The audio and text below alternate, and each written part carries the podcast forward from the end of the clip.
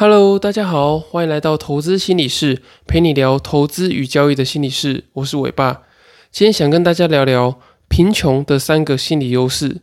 有些来交易心理咨询的人啊，他常常会很困惑的问我说：“啊，伟爸怎么办？我已经亏到几乎没什么钱了，那生活还过得下去吗？那我交易这条路还需要走吗？”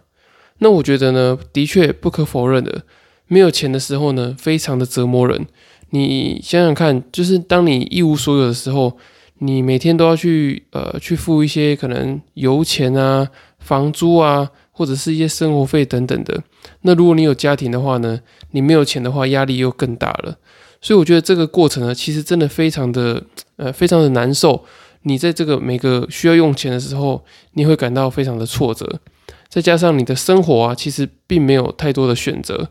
你你如果工作的话不开心，你也没有底气去离职，因为你没有存款。那你不管是任何的食衣住行，你都觉得非常的委屈。你甚至会去虐待自己，说啊，可能我每天就吃呃水饺啊，或者是三餐都吃白饭配罐头等等的，然后会吃不饱穿不暖，然后你会觉得生活好像非常的悲惨。那我觉得这些还不是最可怕的，生活面相呢？我觉得你可能牙一咬就忍过去了。我觉得最可怕的是，你会开始去怀疑你的人生，你会害怕你自己是不是一辈子就就这样子了，就是过着这种好像要任人摆布，没得选，然后随时随地都在呃打工啊、工作、兼差、还钱等等的，你会觉得你一直被命运推着跑。可是其实我觉得贫穷它是有它的力量的。你如果能够借助贫穷的心理优势的话，其实我觉得你也可以让你自己的生活变得更有动力，然后会朝着这个目标走得比较快一点。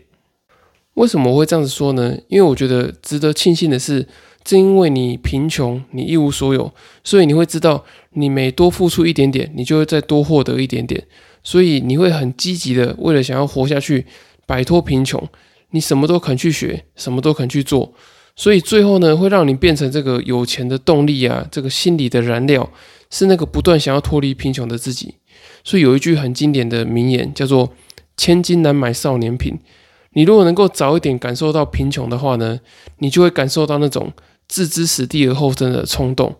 因为当你是一开始就在贫穷的时候呢，你可能会为了想要摆脱这样的状态，然后不断的去呃去努力啊，去学习啊等等的。可是如果你一开始是呃含着金汤匙出生，然后可可是后来家道中落的时候，你可能就会拿之前这个意气风发的样子来做比较，你会觉得说哇天哪，这个差距也太大了吧！我好像怎么弄都。怎么样去努力，都回不到以前家里很经济很富裕的那个样子。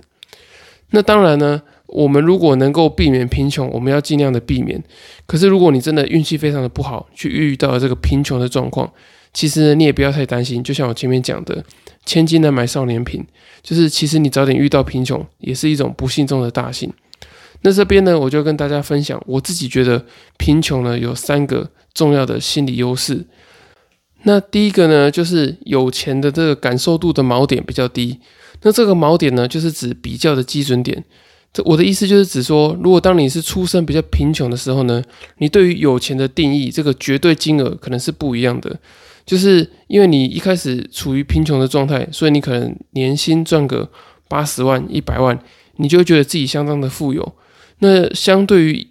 可能出生于这个中产阶级家庭的人，他认为有钱的定义可能是一年要赚到可能两百万、三百万，甚至是五百万等等的。那当然这有一个这个绝对金额的差异。可是我是从这个感受的层面来出发的话，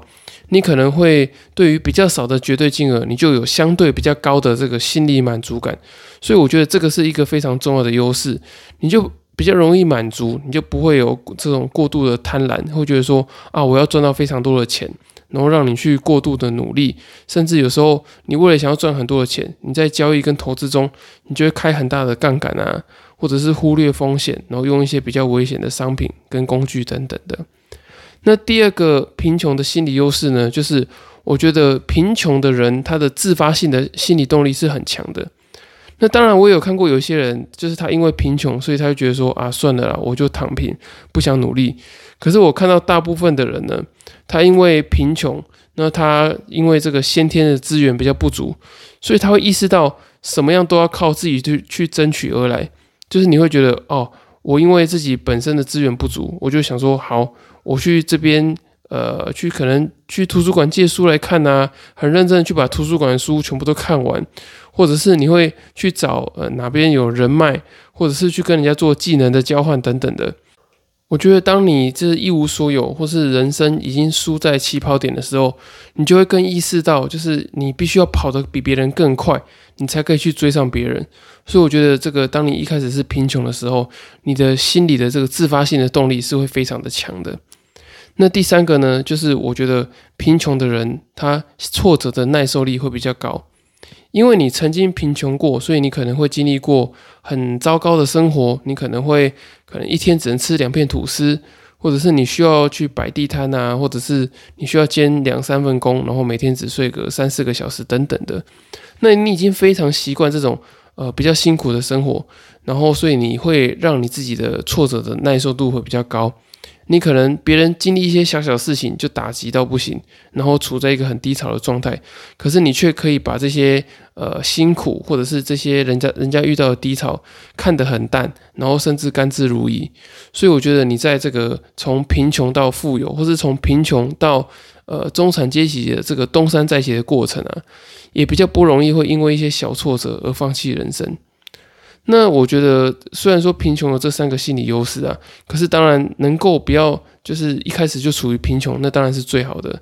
那你也要认知到，贫穷有时候不见得是你人能力很差，有可能你真的只是运气比较不好，你刚好你可能父母亲做生意失败啊，或者是你家里遭逢巨变等等的，然后刚好所有的衰事都集中在你身上，这也都是有可能的。不过有一点要特别注意，就是你千万不能让这些贫穷的现实去剥夺走你的这个意志力，让你变得很忧郁啊，没有斗志。因为在那个方舟文化出版的《来自精神病的国度》这本书里面有提到一个贫穷跟精神病患者的这个案例。那他作者里面有提到啊，就是如果说精神疾病是火种的话呢，这个贫穷就是助长这个火势的那把扇子。他觉得说，贫穷跟精神疾病是很容易产生恶性循环的，因为贫穷，所以你内心会常常感受到这个金钱的这个现实压力等等的，所以很容易因为心理不堪负荷这些现实压力，导致你产生精神疾病。然后呢，你又会因为这些精神疾病的困扰，使得你的工作的生产力下降啊，然后大家也会对你贴标签，导致你不容易求职。然后收入变少，让你的贫穷的状况更加的严重，然后不断的这个恶性循环下去。那其实，在交易心理产生困扰的时候呢，你也会有类似的状况，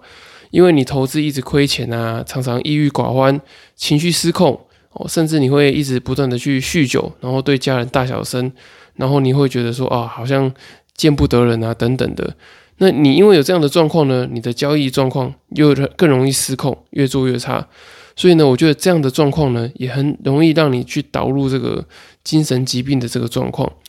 那我们要如何去应应这个贫穷对于精神病症的这个打击呢？那他在这本书的作者也提到一个很棒的例子，就是呢，他说他要把，你可以试着把这个家里的这个小环境整理好，例如说把用过的三张卫生纸丢到垃圾桶，或者是把你这个堆在旁边的堆到堆的跟山一样的衣服把它折好。那你听起来好像觉得说，哇，这些生活中的小事跟这个你贫穷的感觉哪有什么差别？那他提到，就是就算很小的空间，你只要学习着掌握这个空间的感觉，你就可以保得获得整洁的成就感。所以其实这个听起来是不是跟这个我之前说的你怎么生活就怎么交易很像？因为他是先透过这个学习整理自己的环境，让自己取得控制感。那当你取得这个心理的控制感之后呢，你就可以逐渐的去摆脱你对于贫穷的担忧。那我觉得这个控制感非常的重要。我们之前也有一集特别讲到这个控制感的部分。当你可以找到你自己的控制感之后呢，你就不会觉得说啊，好像什么事情都在你的掌控之外，然后你就会觉得非常的焦虑。所以我觉得，呃，这个作者的建议非常好，就是从生活中，你可以先开始整理环境啊，等等的。那接下来你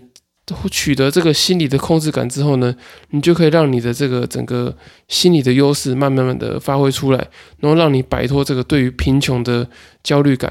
那如果对于这个控制感跟焦虑的关联性的话呢，也建议大家可以去听第十三集，你可以获得这个更多的知识。好，那最后再帮大家总结一下。就是你在贫穷的过程中啊，一定要保留你的这个意志力。就是你必须要试着去看这个贫穷能够发挥哪些心理优势，而不是一直聚焦在贫穷所带来呃所带来的这种这个现实困扰上。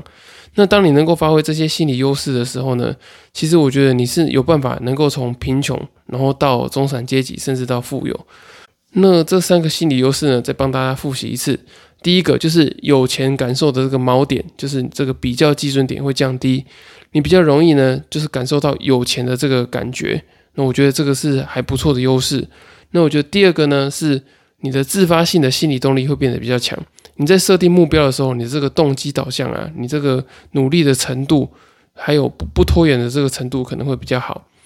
那第三个呢，就是你对于挫折耐受力比较高。你可能因为经历过比较刻苦的生活，所以呢，一点点小挫折其实不比较不容易那么容易把你给打败。所以我觉得这三个是贫穷的心理优势。那么也希望说，你如果真是真的处在这个贫穷状态的朋友、听众，你一定要去聚焦在你的这个呃心理的控制感，就是呢，你先从生活周边的一些小事情，嗯，让你取得这个心理的控制感，不论是整理环境啊。或者是你随手帮一个人，你会觉得说，哎，我自己好像有能量可以去帮助别人，那为什么我要一直陷在这个困心理的困境、这个贫穷的这个烦恼之中呢？所以，当然你也是要逐渐的去改善你的现实生活。可是，我觉得比较大去支撑你的是这个心理的动力。那维持好的信念非常的重要，因为我觉得这个是你最后最宝贵的资产。好，以上就是今天的内容。那谢谢大家的收听。如果大家对于今天的内容还有其他问题的话呢，也可以到下方资讯栏的粉丝专业留言私信询问我，或是到 Apple Podcast 留言给五星的评价，我会非常的开心。因为对我来说，你们的支持就是我分享最大的动力。那如果你们有留言的问题的话呢，我也会在之后的节目回复你们。今天的节目就到这里喽，我们下次见，拜拜。